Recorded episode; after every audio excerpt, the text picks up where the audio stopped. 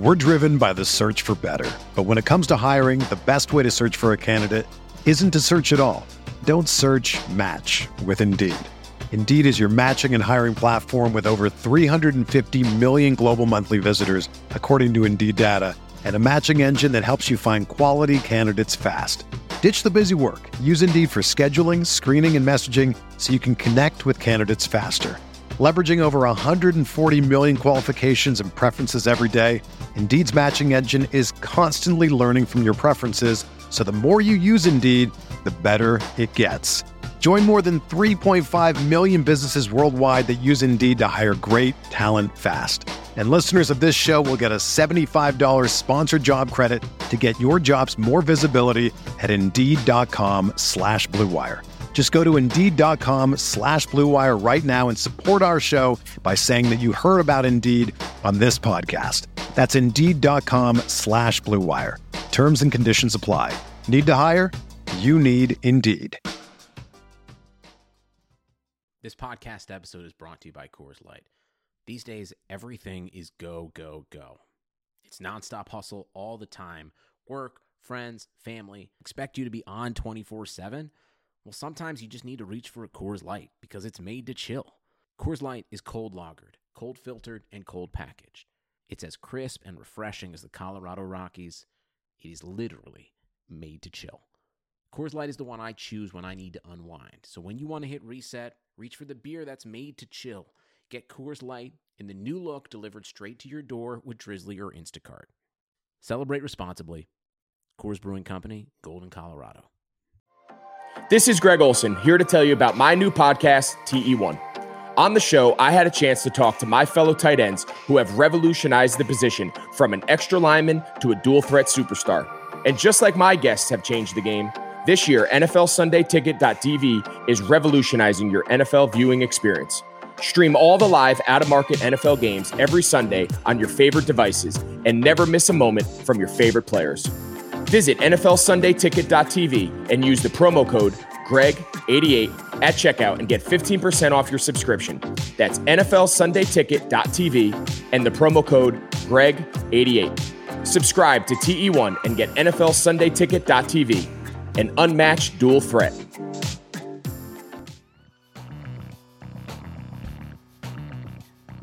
Welcome to the RotoViz College Football Fantasy Podcast. I am your host, Stefan Leco, joined by my co-host, Matt Wispe. This podcast is being brought to you by Blue Wire, Sunday Ticket, Deal Dash, and Bet Online. We have a great show for you today. We are going to be joined by Dave Softy Mahler, who is the voice of Softy and Dick on KJR Seattle Radio 950. You will want to listen to that. Uh, before we get into that, though, Matt, how are you doing today? Shitty. yes. Honestly, like it, this week has just been like gut punch after gut punch. So, I mean, obviously the news came out last or this past Sunday, and it was like basically it was all these leaked reports of oh all this different news, but the Big Ten is very likely to cancel.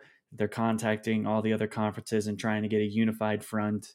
And to be honest, I I'd kind of been expecting it. Like there was as much as I loved the idea of college football coming back, you and I have been very much on the line of like, we hope it's back, we hope it's coming back. And then and you were and you were even more positive on the podcast than you were in just you and I's private Yeah. conversations where you were like, it's not happening. no, I'm I mean, I've been trying to keep my like expectations low just because of the fact that I mean, let's let's be honest, the the NCAA is not as well run as a lot of other organizations. They're definitely not as well run as the NBA. They're definitely not as well run as the NHL, which is a weird statement considering where the NHL used to be. Um, it's not as well run, even as baseball, which, by the way, baseball was an absolute mess in trying to come back. But when you talk about the NCAA, how they basically have no power.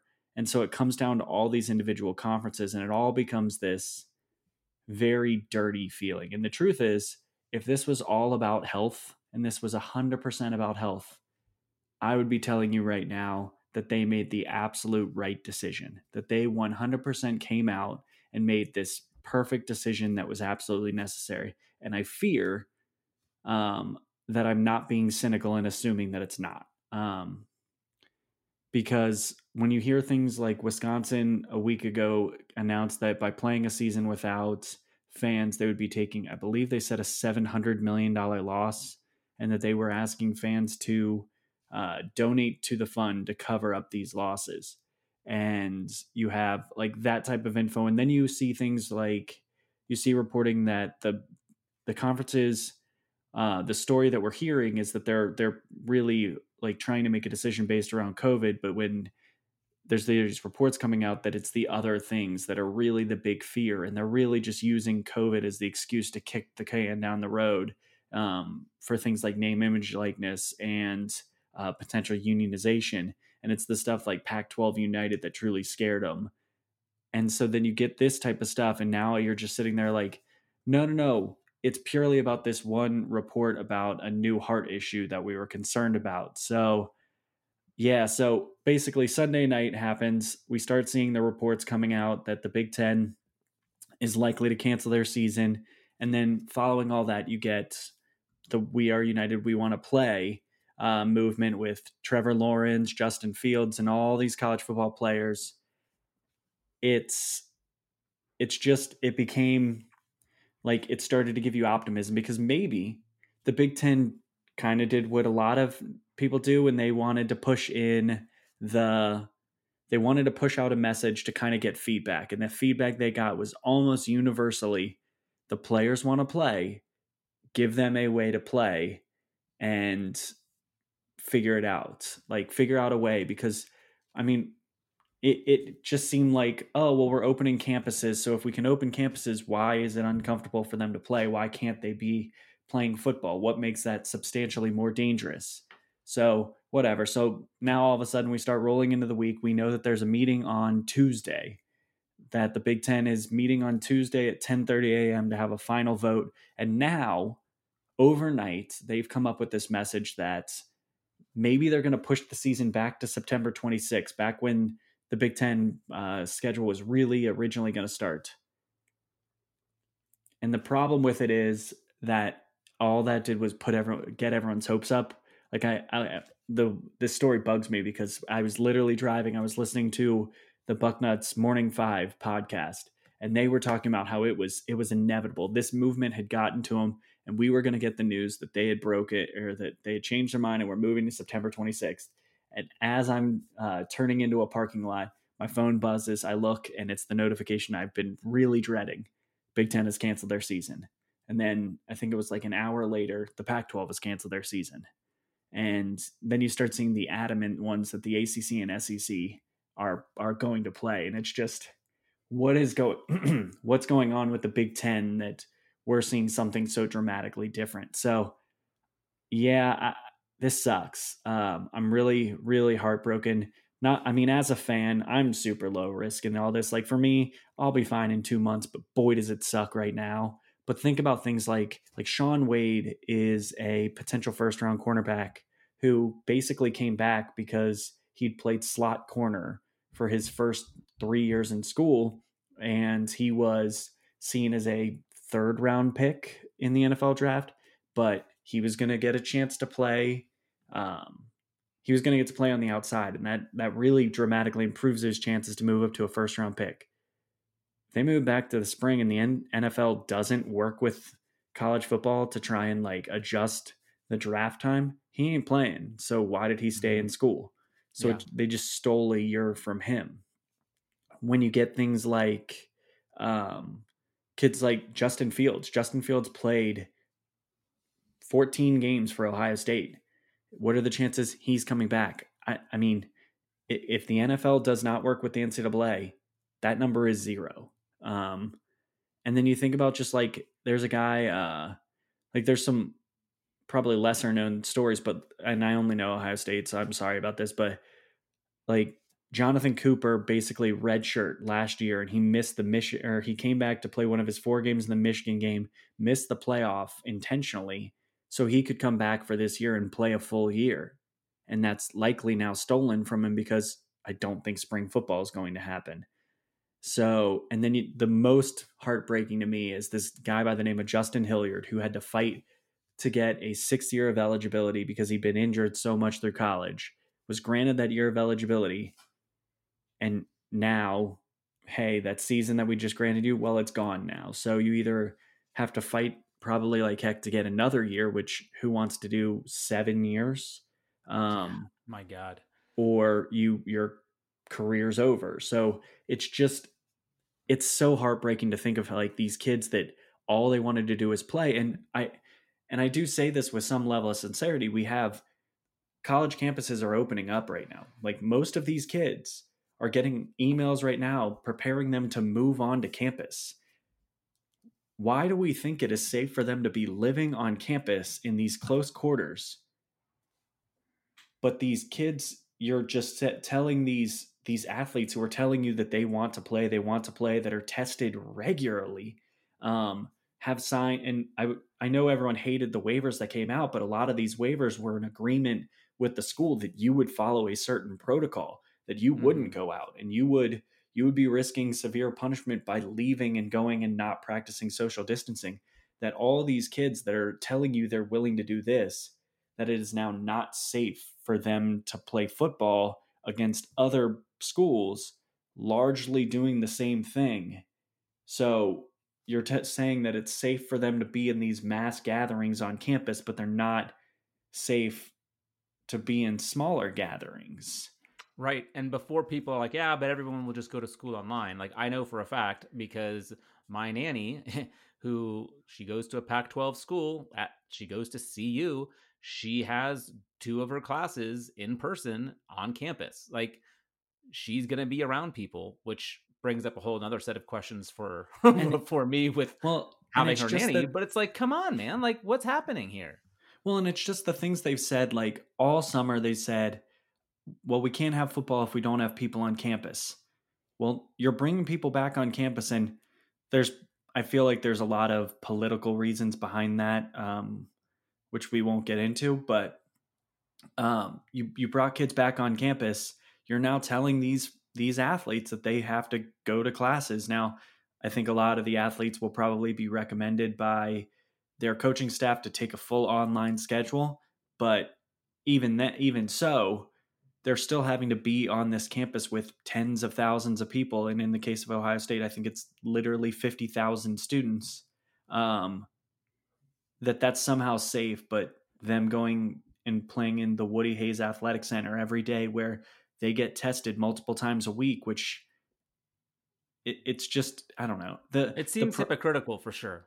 It's it definitely really and it feels like the it feels like it, it's a money thing where you have schools like Wisconsin, Rutgers, Indiana, Purdue, um, that just didn't have the same type of funding and are looking at this and saying this could be potentially bad for us and this could potentially be a very bad season for us. But the truth is, I mean, Michigan State, I think it was I think it was Michigan State who came out and said immediately after the ruling of canceling the season like there's going to be layoffs due to this. Like people are going to lose their jobs because of this in order to do cost saving. So yeah. It's just baffling to me. Um I I can't defend the Big 10 on this sense. Like I again, I I think that the I can't say it. Mayo uh, Mayo whatever. The hard thing that came out that is real is if you are a, an athlete, it affects them at apparently a higher rate if they catch COVID and you have a basically you are put on essentially bed rest for two to three months if you catch this specific heart thing because if in that stretch your heart uh, starts to beat too fast, you're at risk for cardiac arrest, and it's I mean it's terrifying. Yeah, but I say all this myocarditis like, or whatever. That yeah. thing that came out. Yeah, I yep. I can't say words that are longer than three syllables. So, but when that comes out, but then you see things like the Big 12 then being proactive and saying, "Well, we're going to require them doing EKGs." And again, it's it's not perfect. But if you're doing COVID testing and you're doing EKGs, and I know everyone thinks this is super invasive, but EKGs are really not. You're just you're you're doing what you can to make it safe and i think the answer was let's continue to put these protocols in place let's provide you know, assistance to the schools that are really going to struggle through this.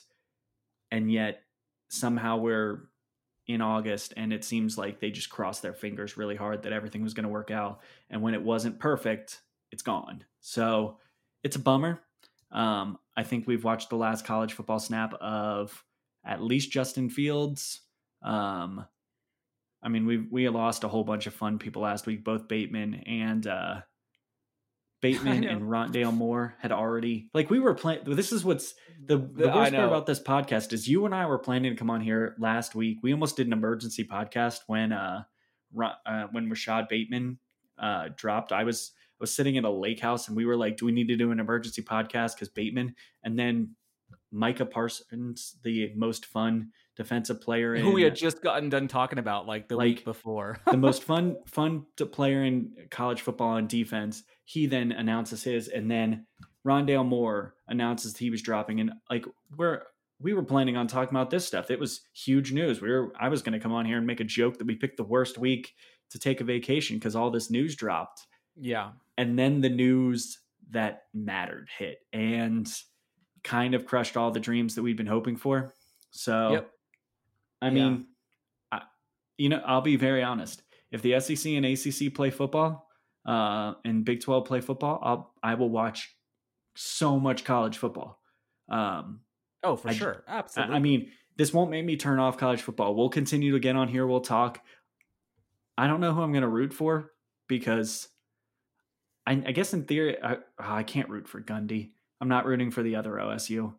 No, um, it's easy, dude, because you know me, like I've got a team in every conference. So well, it's because you are you're different. We're we're like, we're rooting for we're rooting for the U. Yep. We're rooting for the Wolf Pack. We're rooting for the Razorbacks. Like it's gonna be I brutal. It's gonna make us cry like a lot. I'm gonna root gonna for be.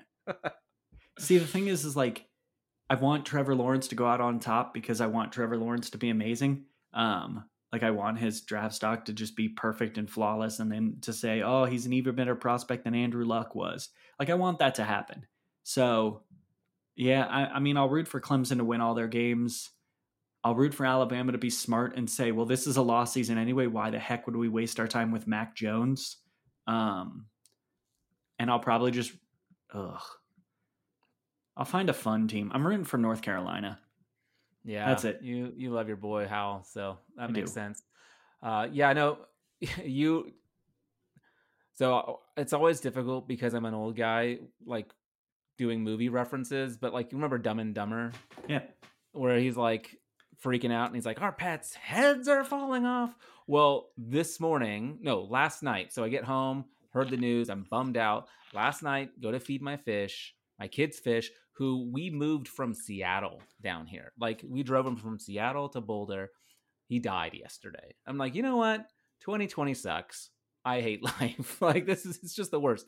Last week, my like the week before, my my other son, his pet frog died. So like it's just the worst. Pets are dying.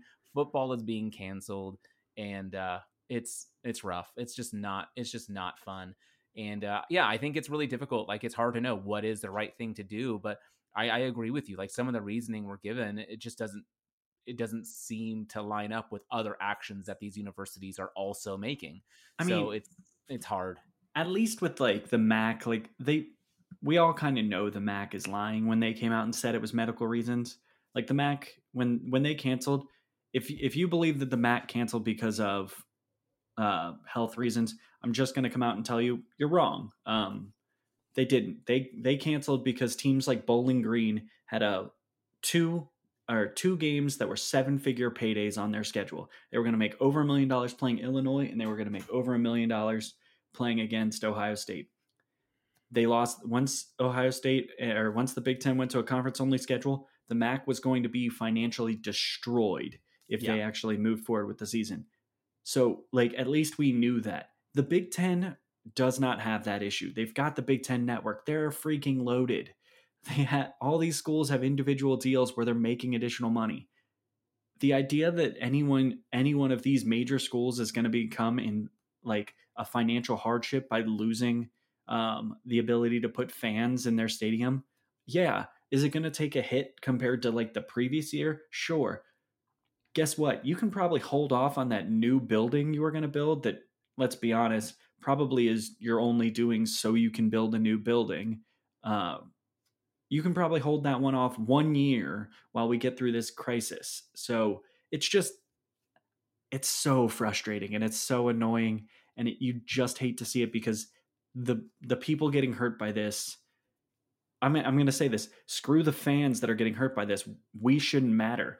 Think about all the players that all they wanted to do was come back and play. Think about all the guys who were seventh round draft pick potential guys who said, you know what? I had a great summer. I'm going to have an opportunity to actually get drafted and actually have a mm-hmm. chance in the NFL, who now lost that chance. There are so uh, there were two offensive linemen who decided to come back after the playoff last year who basically were were told like you're you're late day two picks, but if you go back another year, we believe you have the upside of being a first round draft pick. What is their what do they get to do now? Like, cool. Yeah. You, like I literally can't improve my draft stock other than just be jacked when I get to the combine. So and and who's going to be invited to the combine? I mean, what's what what is that even going to look like now? What what's that based off of? It's this is going to be I don't know. It is going to be really interesting. And truthfully, I, I, I hope people realize that if you're a school like Michigan State or you're a school like Indiana or Nebraska or like really, if you're in the Big Ten and you aren't Ohio State, and I'm going to even give Michigan a little bit, your recruiting is screwed. Mm-hmm. Like, mm-hmm. understand that your recruiting will be dramatically impacted by this just because people are looking are going to these kids are going to see this and they're going to say they don't care about football as much as they do in the south huh you're telling me that i have a chance to go play at mississippi state where they're actually going to let me play football hmm i'm going to go there or it's just i mean there's going to be dramatic and long lasting impacts to this and honestly I, I don't know if i can blame an 18 year old kid who just wakes up and says i want to play football not wanting to be sitting in the situation where they have to worry if their conference is going to pull the trigger too quick. Right. And, and, even like speaking to what you were talking about with like undrafted or like late round type picks, like 30% of the league right now is all is, is made up of undrafted players. And now these guys are going to be, you know, potentially a year older without having played football and no tape for their final year or, or one of their years. It's just, it's just a mess. And it, it really sucks for, for these guys, like you said, like these individual players. Um, it sucks for us too, uh, as fans. It sucks for us as podcasters, and it sucks. As, it just it, it just sucks for everyone. It's just such a disappointment. Um, but uh, I I'd love to kind of pick your brain a little bit about what this means for Devy, uh, what this means for um, yeah, just looking at fantasy football in general. Uh, but let, let's uh, let's uh, thank some... our sponsors before we do this. Yeah, so and and we do have some good news. Like at least, yeah, we may not have all the college football, but there is some good news. So Sunday, Sunday, Sundays, they're coming back in the NFL, and with NFL Sunday Ticket.tv, you can stream every live out of market NFL game every Sunday afternoon on your favorite devices. Plus, you get Red Zone and DirecTV uh, Fantasy Zone channels. Never miss your favorite teams and favorite players. No matter where you live, NFL Sunday Ticket.tv is your key to the most glorious Sunday ever. Use the code BLUEWIRE at checkout to get 15% off your subscription. Visit NFL Sunday Ticket.tv and use the promo code BLUEWIRE.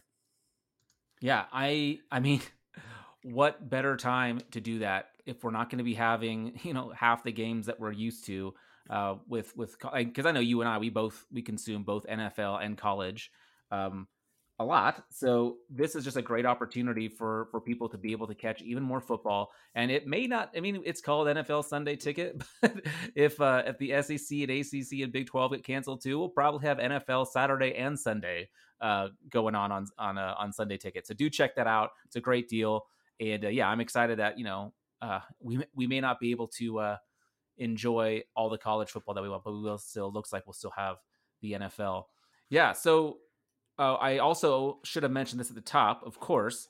Um, we have updated our Devy rankings, you and I. It's going to be um, on the website pretty soon in, in that new format. Um, how much, how many changes are you going to be making to your rankings. I hate Um, to say, I hate to say it, but probably a lot. Yeah. Um, So for me, and the the biggest reason, I, like quite a few of mine are going to change, are I had a lot of projected position, like projected improvements for this year to people's profiles. So probably one of the guys that'll take the biggest hit for me is a player I love, uh, Amon-Ra St. Brown. He is a player that I have, I believe, as a top 10 overall wide receiver. And I think I have him as a fringe first round pick, uh, even in super flex, super flex leagues. Um, he is a the wide receiver at USC. And one of the biggest reasons that I was so enamored with his upside was because he looked like he had potential for an alpha dog final season. So it's just it's hard to keep him like he's been about a 20 something percent market share guy. He's been a a very good contributor, but this was his opportunity to potentially have the the elite breakout season with even the potential upside of like an insane 40% market share, which it sounds crazy, but it's what you kind of look for. That's how you jump from being the good to the super duper elite. And he was one of those guys I was projecting to make that jump. And now without the season, I have to drop him because Yeah. so much of my ranking was built on his upside for this year. And, and the draft capital that would ensue, no doubt, Yeah. undoubtedly. Yeah. and then uh, and I'm this is hurting my heart.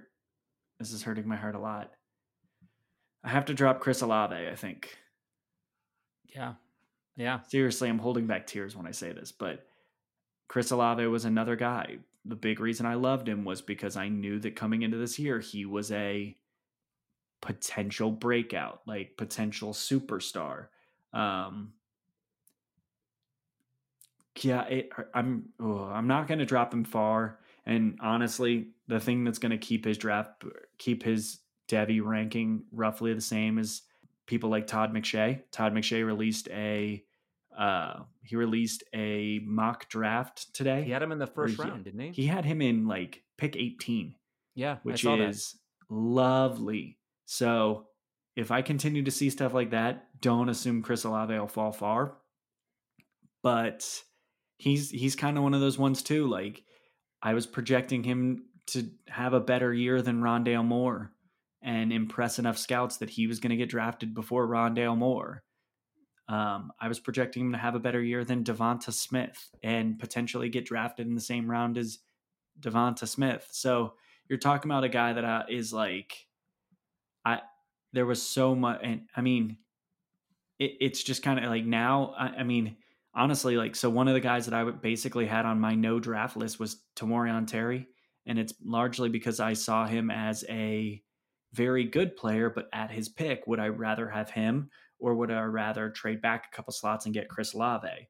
And I've I've been in the camp of I'm never gonna pull the trigger on Terry. So but now if there's half the games on TV and he gets to be on the spotlight game, does that help his draft stock? Does that does he now have a leg up on the guys like St. Brown and Olave? And now he might have a chance to improve his stock. So it's hard to say. I'm keeping my fingers crossed that it's good for some of my favorite guys. Um, but I don't know. Fingers crossed it's a Tutu Atwell season. That's that's Yeah. what I'm rooting for. There you go. Yeah, it's it's interesting because I mean, like we haven't really had this conversation yet over at Rotoviz with the the other guys who do the rankings, but we're gonna have to sit down and discuss it because uh, there's so many new factors in play and a lot to consider because there's so much unknown still. Like everything is, you know, it seems like final for now, but as we've seen, like everything's final until it's not. So uh, while the ACC and SEC and Big 12 intend to do things, that could all change. But um, I, I think for me, what I'll be doing is, is, is similar to you, guys who aren't going to be playing, who I was expecting uh, big jumps from. Uh, they, I can't assume those anymore because I, I don't know what will take place um, in order for them to raise their draft capital, for them to, uh, yeah, to to impress people. Um, I don't know what the like. Should I ask you about the player that has your heart? What are you doing Which- with Journey? I don't know. I mean, to me, he's he's. I mean, he's got so much helium right now uh in Devy his stock is his stock is really on the rise in Devy leagues right now. I don't under and I don't understand it because like I was the high guy on Journey Brown a year ago and then um now I feel like, like, now I'm just normal. Everyone is caught up to me and past me and I almost feel uncomfortable with how high he's being he's going. Um but but that was again based on projection and and we can't assume that he is going to get drafted before any of the guys from the SEC that are actually playing. Like, there's no way someone's going to grab Journey Brown ahead of Kylin Hill in the NFL because, and they probably wouldn't have anyway, of course. But but that's what people were hoping for. Um, who were who were drafting Journey Brown? Like now, a guy like Kennedy Brooks, if if he's given the opportunity to play it at um, Oklahoma and he really just impresses, he's going to go ahead of a guy like Journey Brown. So I, I don't know. And now Journey Brown may need to sit and play another year. So now you're talking about another year in college, another year further from being relevant to your fantasy football squad. So it's yeah, it's really hard to know with some of these guys that we were hoping make the jump. I was actually going to bring up the running back position because you and I kind of felt differently about the running back position where you felt there was like, you know, two really really great options and then a, a pretty it small sucks. tier of roughness and then a huge tier of just like massive question marks and grossness. Whereas yes. I was like, man, I know that the cream is going to rise to the top, and by the end of the year, we're going to have a nice running back group. They're going to get drafted, and we're going to feel really good about it. We just don't know those names yet. And now I'm but afraid so, we're not going to learn those names because we're not so, going to see people play. I guess here's like my question is, or that goes along with that. It's like, so CJ Verdell, if if they do actually push for a spring season and the NFL doesn't accommodate them, we're going to lose a lot of these fantasy relevant guys aren't going to play. So a guy like CJ Verdell, he was a guy that had been getting a pretty heavy workload. It was always going to be in a committee, but he was another guy that like another strong year, potentially a, a round three, like late day two kind of guy. If he does what he most likely should and is at best interest and declares for the draft and just decides I'm going to I'm going to go get in the best shape I can possibly be in. I'm going to try and crush the combine. I'm going to do what I can to run a sub 4 540. Like his stock is is very halted. So he's like the, the chance of him really improving his stock at the NFL level is all going to be based on his 2019 tape which was fine. He was probably the best member of a committee but now you compare him to a guy like say Journey Brown. So what's the difference between the two? It's really going to come down to like, all right, which athlete, which guy shows up and impresses us more at the combine. So yeah, it's going to be re- it's it's super duper intriguing for me because I actually think this might be and I always say this, but if you're in a league that draft does your rookie drafts early, there's going to be a lot less consensus about players six through 12 than there oh, normally absolutely. was. Like, so yeah. normally you get by about like June, you have a decent feel for who picks one through 12 are. There's probably a little variation. People favor one guy over another.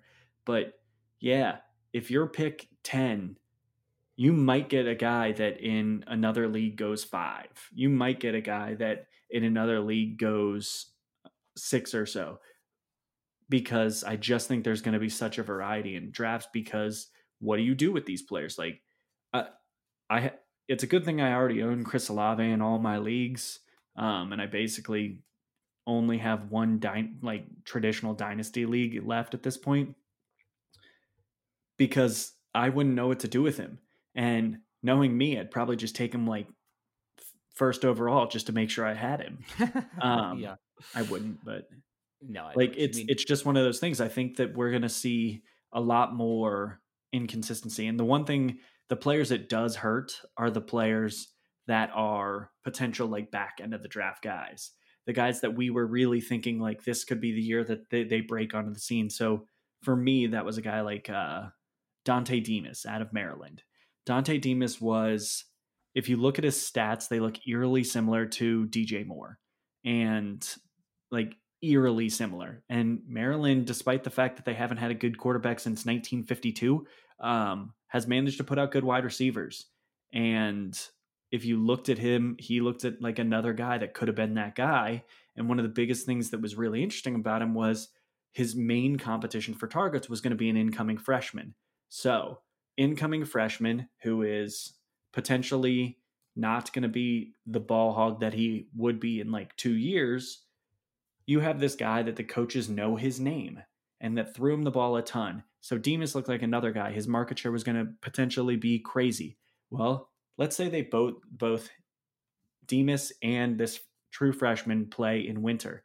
Now, the established relationship that he had with the quarterback is potentially slightly less of an advantage. So maybe his market share isn't as great as it would be had they just played in the fall.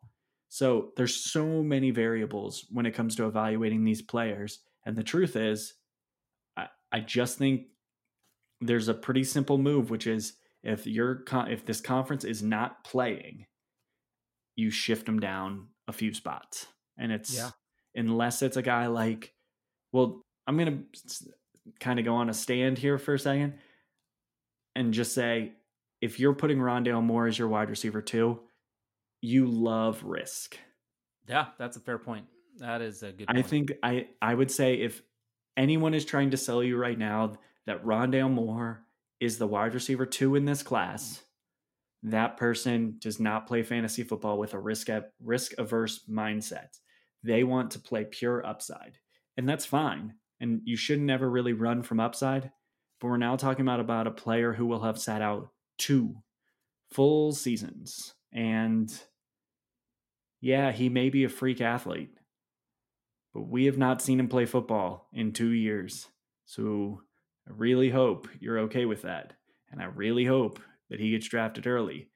But do you think the NFL is gonna is guaranteed to value him the same? Yeah, I mean, we, we, we, we, I mean, certainly not if he would have done what people are expecting him to do. And that's like, yeah, he, it's just I think he's uh, he's the one for me. God, there's so many of them, but he's probably yeah. the one for me that's going to fall the most. Well, let's um we we know we're going to be back in a couple weeks here. We'll be back in 2 weeks. And why don't we um at that point look we'll look at our rankings and see which players uh, cuz we'll be doing that in the next couple of days here. We'll be making adjustments and we can see uh what what who we moved the most and uh, and and kind of figure out some of the the reasons why. Uh, one of the things that I was thinking about that's going to be interesting is uh, one of the things that RotoViz that we rely on heavily is like the the age a player was drafted, and this could really screw a lot of that up if if players decide to you know like I, I missed an entire season and I I want to go back now even though I'm super old for a you know a junior or senior now um, but I want to improve my draft capital potentially by my play on the field and not just what I can do in the combine. It could really mess up our models uh, quite a bit. There, there might be some uh, some uh, some caveats and asterisks that we have to put in place because of because of how that could adjust things.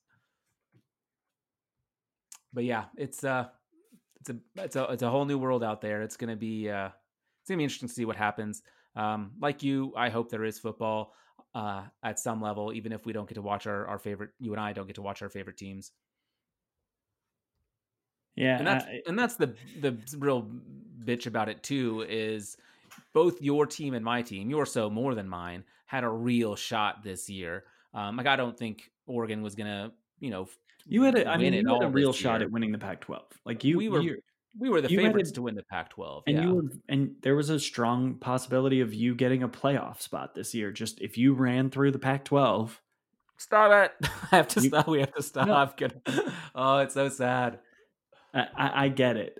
Uh, it's just, I, like I, I, I feel your pain because yeah, you could have gotten your first playoff one since 2014. Nope. Yep, your first since 2014. We had a we were looking at a potential for a potential or a revenge game against Trevor Lawrence to try and ruin mm-hmm. his college career. and yeah, it, I mean, for the truth of it is, like I said, the biggest pain for me as a fan is whether it's Ohio State, whether it's Alabama or Clemson, we we're very mo- much missing out on probably the potential for the greatest playoff that could have ever occurred. Mm-hmm. Yeah, potentially. I mean, the talent, the talent this year. Uh, I mean, maybe we think this every year and we get excited and and caught up in the hype, but this year did feel special. I mean, if Sam Howell somehow turns Sam Howell and Jayden Daniels somehow make their teams playoff contenders, that's the only way you're getting an equivalent the next year. Mm-hmm. Like that's, I know that everyone thinks this is hyperbole, but you're talking about two guys that when they came out of high school, they were the two highest rated prospects in 24 7 by a lot.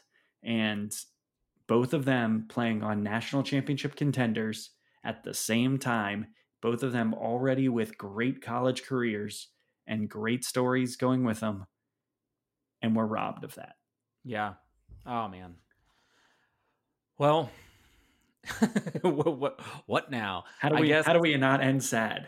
No, I mean we do have, uh, as promised, we do have that interview with Dave Mahler uh, from KJR Radio up in Seattle uh, to talk some Pac-12 stuff, and we'll get to that right after this break. Matt wasn't able to join for that part; it's just me and Dave, so you'll get to to listen to that. Uh, before we do that, though, um, I do want to let you know of one more of our sponsors, and that's DealDash.com. It is the best, most honest bidding site where you can win things you'd never expect at a price you'd never believe. They have over 1,000 auctions every day on electronics, appliances, beauty products, home decor, and even cars. Here's how it works it's like an auction, but every item starts at $0 and only goes up one cent every time you bid. The kicker is that the auction clock restarts after just 10 seconds. That means every time you bid, everyone else has 10 seconds to answer, or the item is yours. If you go ahead and buy now, Deal Dash is offering our listeners an extra 100 free bids upon sign up on top of their other discounts. So go to dealdash.com and use the offer code RotoViz or go to dealdash.fm slash RotoViz. That's D-E-A-L-D-A-S-H dot F-M slash RotoViz and check out Deal Dash. It is pretty fun if you like auctions. It's it's kind of like a, a, draft. It's uh it, it's good stuff. Uh, Matt, before we uh, switch over to my interview with Dave, any parting words for our dear sweet listeners? Still buy Chris Olave. I love it. I love it. Welcome into RotoViz Radio. I'm Dave Caban, host of the RotoViz Fantasy Football Podcast. I wanted to take a moment to thank you for supporting RotoViz Radio. We love producing these shows and we hope that you love listening to them. As a thank you, loyal podcast listeners can get 10% off of a one year RotoViz subscription by using the promo code 2020RV Radio at checkout. We have some of the very best tools, articles, and analysts in the business and can't wait to lead you on the path to greatness. If you haven't done so yet, do us a favor and take a minute to rate and review this podcast. Thanks again for listening. Now let's get into the show. I'm excited to have Dave Softy Mahler join us today. Dave is one of the hosts of Softy and Dick, which airs every day from 3 p.m. to 6:30 p.m. Pacific time on 950 KJR Radio in Seattle. You can listen to him from anywhere in the country, of course, on iHeartRadio.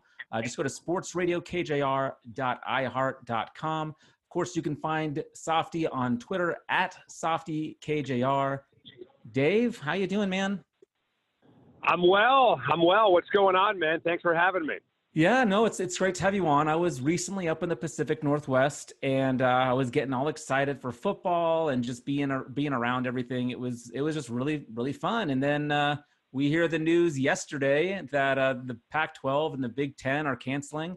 Um, I had already, you know, chatted with you about coming on just to talk about some of the other news going on with We Are United and whatnot. But now we had this big bombshell dropped on us. And uh, yeah, what what are your just overall thoughts, just as you've been processing this over the last, uh, you know, day or so? Well, it's a colossal bummer, no question about it. You know, it's uh, it kind of falls in line with the the list of things that you never thought you'd say. You know, uh, going back to the Sonics move to Oklahoma uh, right. Pete Carroll is the coach of the Seahawks, uh, and there's no Husky football in 2020. I mean, it's just it just sucks, and you never thought you'd live to see a day like this. Never even uh, assumed that you'd even worry about a day like this. I mean, there's just certain things that are automatic, right? You know, baseball yeah. season getting played, the Seahawks season, Husky football getting played. I mean, it's the first time ever that they've canceled the conference season, the first time since 1891 that we're not going to have a football game on on Montlake. So it, it's just brutal to comprehend. Uh, it, it's it's borderline offensive to me almost to think about you know what has happened that's transpired that led to this whole thing. You know, I've been saying on the air for the past four or five months, if we get to the, you know September and there's no football, then shame on us, I guess. Right. Well, shame on us, I guess. And you know, shame on us doesn't necessarily just mean shame on people for not wearing a mask or shame on people for not getting the virus under control. It means shame on everybody. Know, I mean, shame on the government, shame on the Pac-12, uh, you know, the uh, the uh, the presidents, the commissioner for not trying to figure out a way to, to pull this off. I mean, I got questions that are still unanswered about why they pull the plug so early. I got the Big 12 on one hand talking about playing, and they got all these ideas on how they're going to deal with this this heart defect, this heart issue that comes up if a kid gets COVID, and that apparently is okay for their doctors. I got a guy in you know at Duke University in the ACC saying that they think they can get this thing under control, and in the meantime, the Pac-12 is just giving up and Yeah. they're just punting. So you know what what what exactly is the Big 12 doing? What exactly is the ACC doing that doesn't work for the Pac 12? I mean, obviously, we have a different set of opinions here. We might have a different level of risk tolerance, to be honest with you, from one area of the country to the other, uh, from the South and the Midwest to the West Coast. Obviously, you're going from more conservative, more red to more blue and liberal as you as you as you head west to California. So uh, this is political in a lot of ways, and it just bothers the hell out of me, and it's ridiculous. And there's a part of me that believes that if the SEC and the ACC and the Big 12 play football this year, but the Pac 12 doesn't, and those conferences get through the season relatively unscathed, uh, I think it's going to make a soft conference look even softer, to be totally honest with you. Yeah. No, I think that's super fair, and uh, I, I always appreciate your uh, your candidness. No, there's there's, there's no uh, hiding your, your your opinions here, which is fantastic. Uh, you mentioned uh, the commissioner of the Pac-12, Larry Scott, um, and, Yeah. and the Pac-12 in general. Do you think this really uh, will? I mean, he's not the most popular guy anyway. Just the fact that the Pac-12 network, for example, is impossible to to find at times, and uh, you know, it's there's a lot of reason that people don't like Larry Scott. But do you think this could be one of those things that just add on to the list of, of reasons why Yeah. people want to see him out? Yeah, I think a lot of people are disgusted with him, but I also think when it comes to Larry Scott, it's fair. Uh, a lot of the criticisms are fair, and I have a laundry list of criticisms that we could go over if you want. But I think in regards to this, this wasn't his call. I mean, there's 12 conference presidents Right. that made this call, right? This is this is Michael Schill from Oregon. This is uh, Ana Mari Cauce from from Washington. I mean, this is a conference president level type of situation and decision. There- There is no way in hell that Larry Scott was asked by the conference presidents to say, Larry, the ball's in your court. You go ahead and Mhm. do whatever you think is right. There, there is no chance that Larry Scott made this decision on his own. So if you want to be upset at somebody, uh, be upset at the conference presidents. And really, when it's all said and done, they are the ones that you should blame for everything. I mean, every every criticism you've got of the Pac-12 should, in the end, go back to the conference presidents. If the conference presidents don't like the job Larry Scott's doing, Larry Scott wouldn't be there. If Larry Scott was making too much money, the conference presidents would make him take a pay cut or they would fire him. If the conference presidents aren't happy with the TV deal or the footprint or anything that emanates from the office in San Francisco, they would make a move. But they've kept Larry Scott on the job, right? I mean, they are the ones ultimately responsible for the fate of the Pac 12, and they are the ones that made this decision yesterday. As much as I would like to hammer Larry Scott for all of this, this is not his fault. Okay. Yeah. That, that no, I think that's a really good, uh, really good point. Uh, do you think the uh, the other the other big you know ideas. oh maybe we get spring ball and I know you had um, Yeah. Rick Neuheisel on the show and and he thinks that that's that's a, a possibility and you've had other guests on your show that that don't. Where where do you land? Where do you Yeah. think will be with uh, with spring ball? I mean, is it even possible to play two seasons within eight months Yeah. or or Yeah. like what's going to happen there? What do you think? Well, I do find it funny that health and safety is the number one concern of the conference, yet we're talking about putting uh, the football players out on a field in March or April and giving them three uh, three months off uh, as opposed to nine months off or eight months off. Right? We're cutting the recovery time in half, and there's a reason Yeah. why these kids take that kind of time off because guys that get banged up and suffer serious injuries the previous year need nine months to recover for the following season. So if a if a if a star player, if a star sophomore player, for example, who's got at least one more year, anybody who's got at least one more year, not just of eligibility, but where the where you know they're coming back. Like if you've got a star quarterback who's a junior, yes, he's got eligibility, but we there's no way Justin Fields, Trevor Lawrence, guys like that are coming back to college football. The minute they're eligible for the NFL, uh, they're gone. So I'm talking about guys that we kind of know are going to come back and have to spend at least one more year. Sophomores, freshmen, and sophomores in uh, in college.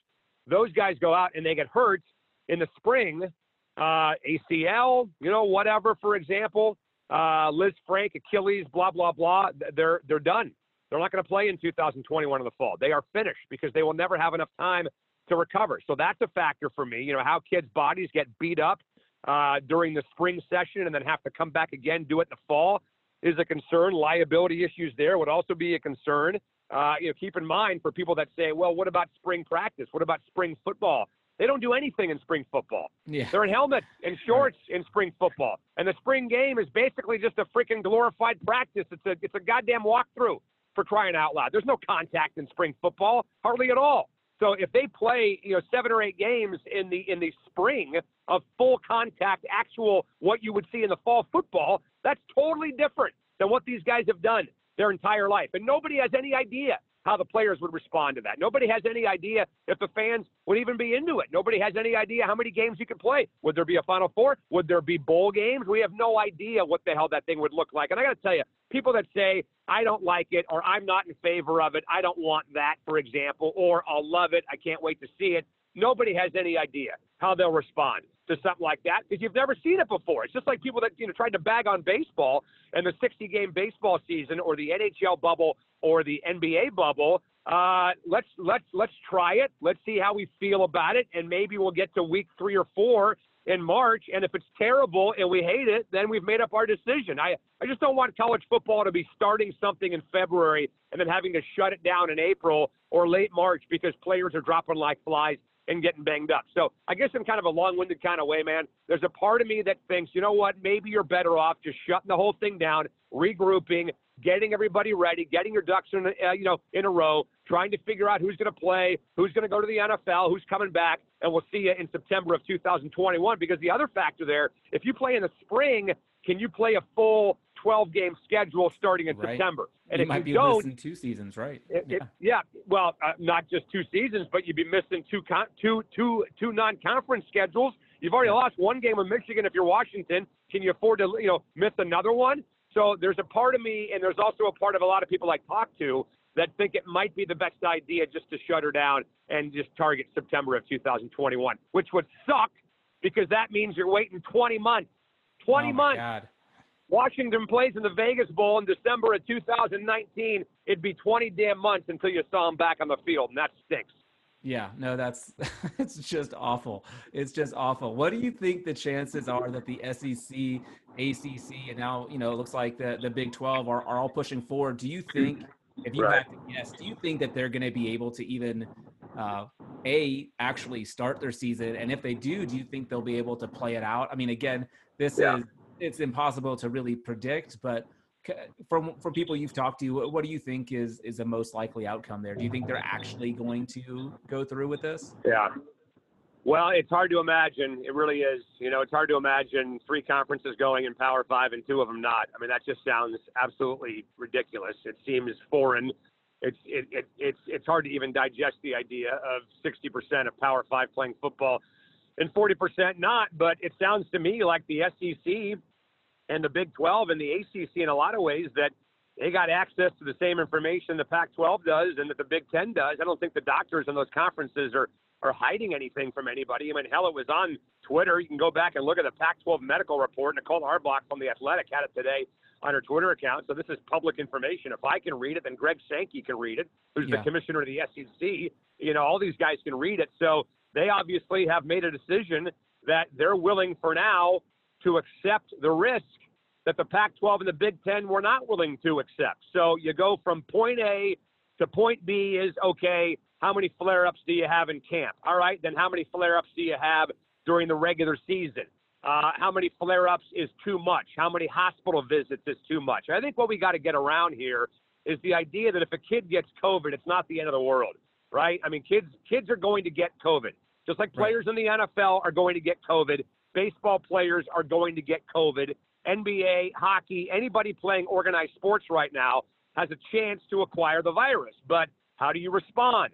How does that guy quarantine? How many people does he come in contact with after he tests positive? Is he showing symptoms? Is he in the hospital? Is he asymptomatic? I mean, these are all questions that need to be answered. And frankly, I think that there are some folks out there, Stephen, that want nothing to do with one player testing positive. And if that's the case, then the Pac 12 made the right call to shut down. But I think the SEC, the ACC, the Big 12, they think of it differently. They're not going to panic. They're not going to, you know, go for the dramatics just because a kid has tested positive for the coronavirus. And by the way, you know, not having these kids play in the fall means that they don't have as much structure fall as they normally have. Yes, a lot of them are staying on campus for meetings, workouts, all that kind of stuff but they don't have anywhere near the structure throughout right. the week that they would have had well, if there would have been a college football yeah, season. That's so these guys can go out anyway. and acquire the virus just as easily, man. Yeah, or we're or or more easily. Yeah, for sure, for sure.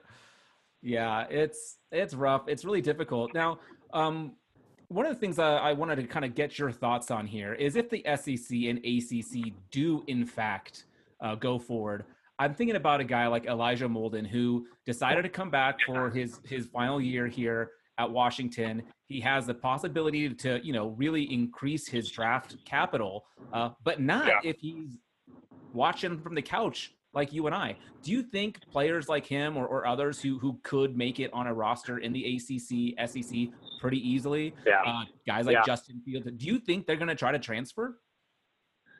No, Justin Fields, I don't think so. Trevor Lawrence, uh, if, if the ACC for whatever reason doesn't go, you know, players like that. Penei Sewell would be a better example because the Pac-12 has already shut down the starting left tackle for Oregon. Penei. Sewell and Justin Fields are probably top ten picks in the Regardless. NFL draft. So, yeah. Th- yeah, so th- those guys, the idea of going and transferring somewhere, I don't think makes a lot of sense unless they love college football, which I don't think that they do love it enough to go out and risk injury right. and you know uh, uh, change their draft status. I mean, the best example I can give you that, you know, Michael Porter Jr.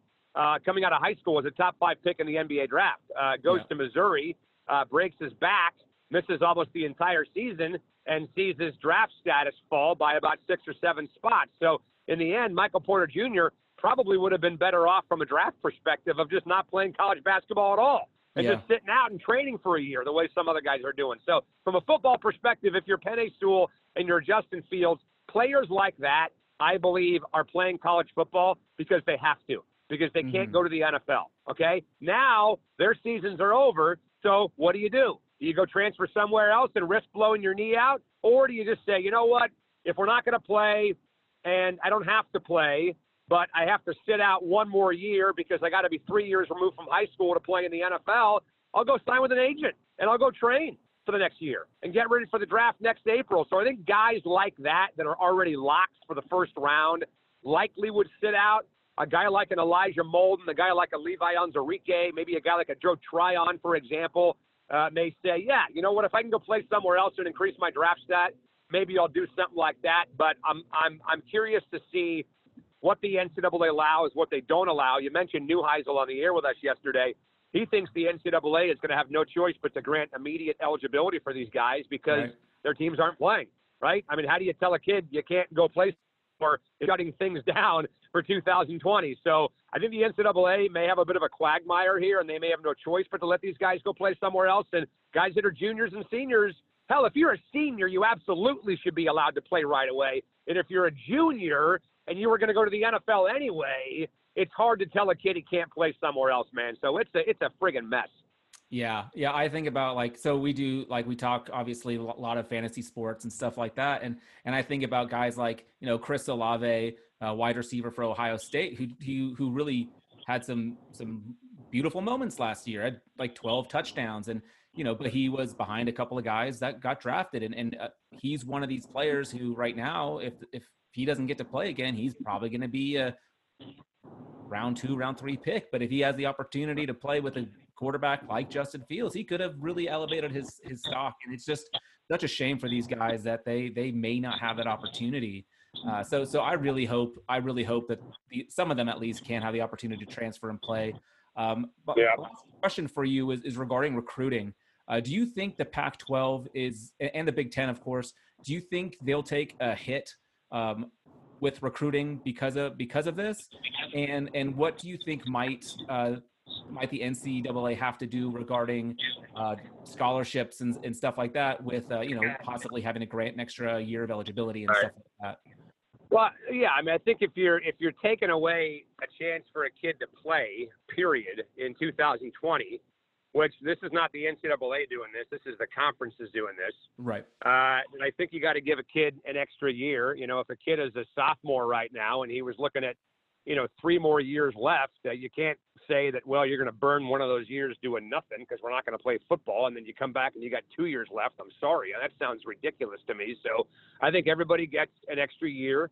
It just, you know, everything just rolls over. If they want it, they can take it. If they don't, they can leave it. But I think from an NCAA perspective, you're going to have to give these guys the extra year and you're going to have to guarantee their scholarship, which basically means a lot of these players are going to get paid or the school will be on the hook to cover them financially, which means academics and everything else that comes along with being a football player.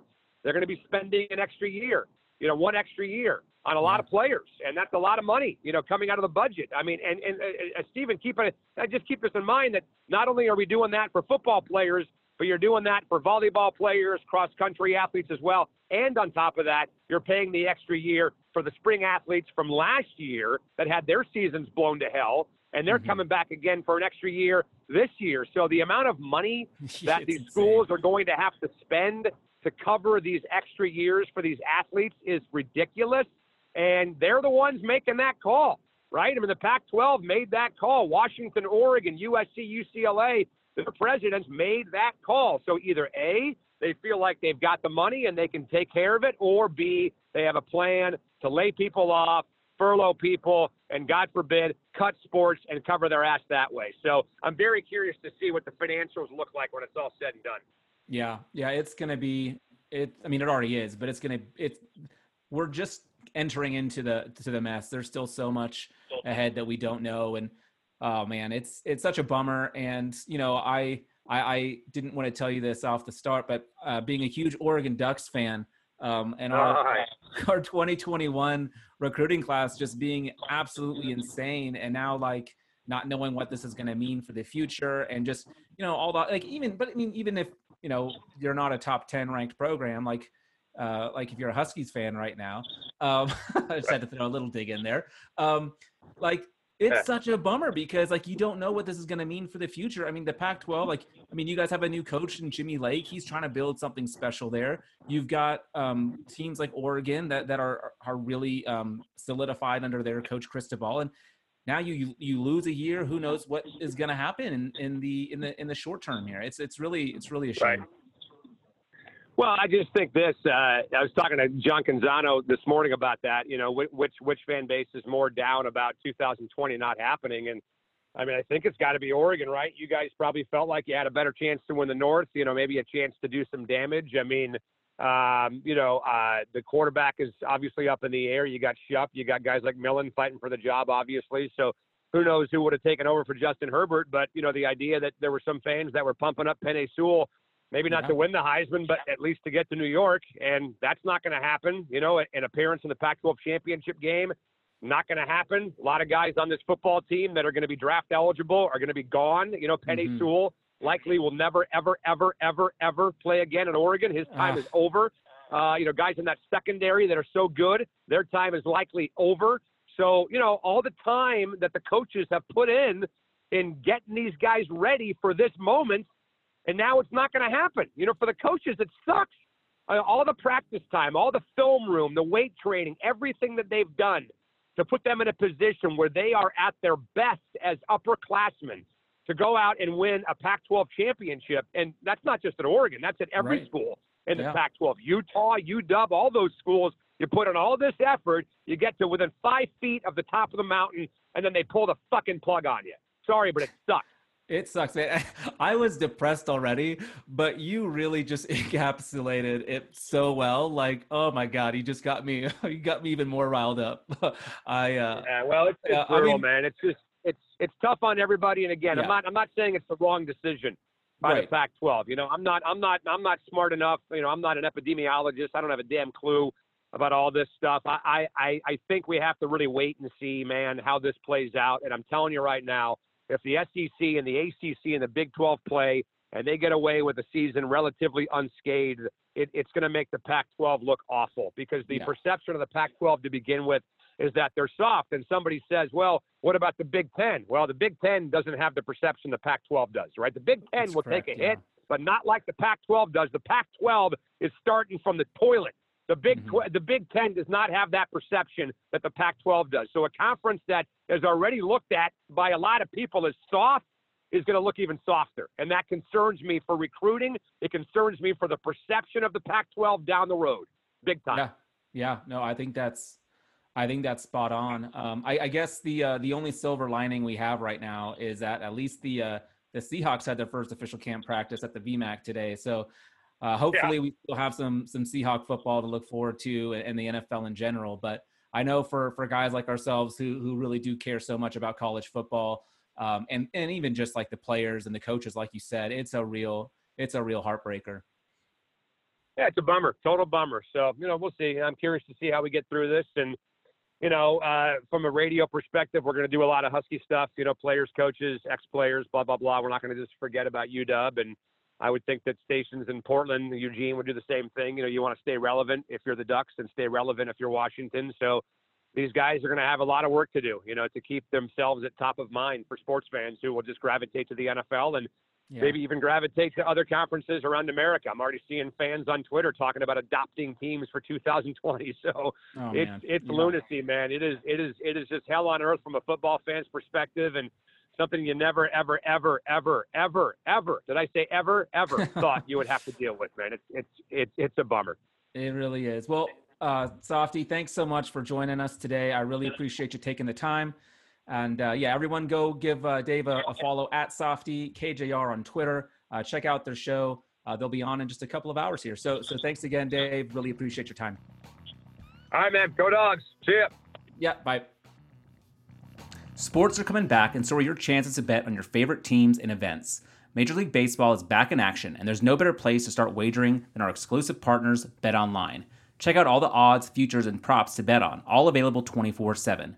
And with the return of sports, BetOnline sat down with former pro players Eddie George, Harold Reynolds, and seven time NBA champ Robert Horry. See what they had to say on what it'll be like playing without fans in a series they're calling Fandemic. Visit betonline.ag for all your odds and up to date sports news. Remember to use the promo code BLUEWIRE to receive your new welcome bonus. That's promo code BLUEWIRE. BetOnline, your online wagering experts.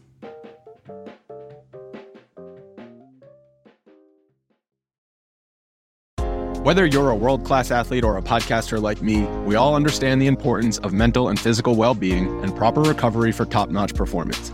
That's why I'm excited that Unifyd Healing is sponsoring podcasts on the Blue Wire Network. Unifyd Healing is a new and super innovative global network of wellness centers powered by Energy Enhancement System, or EE System.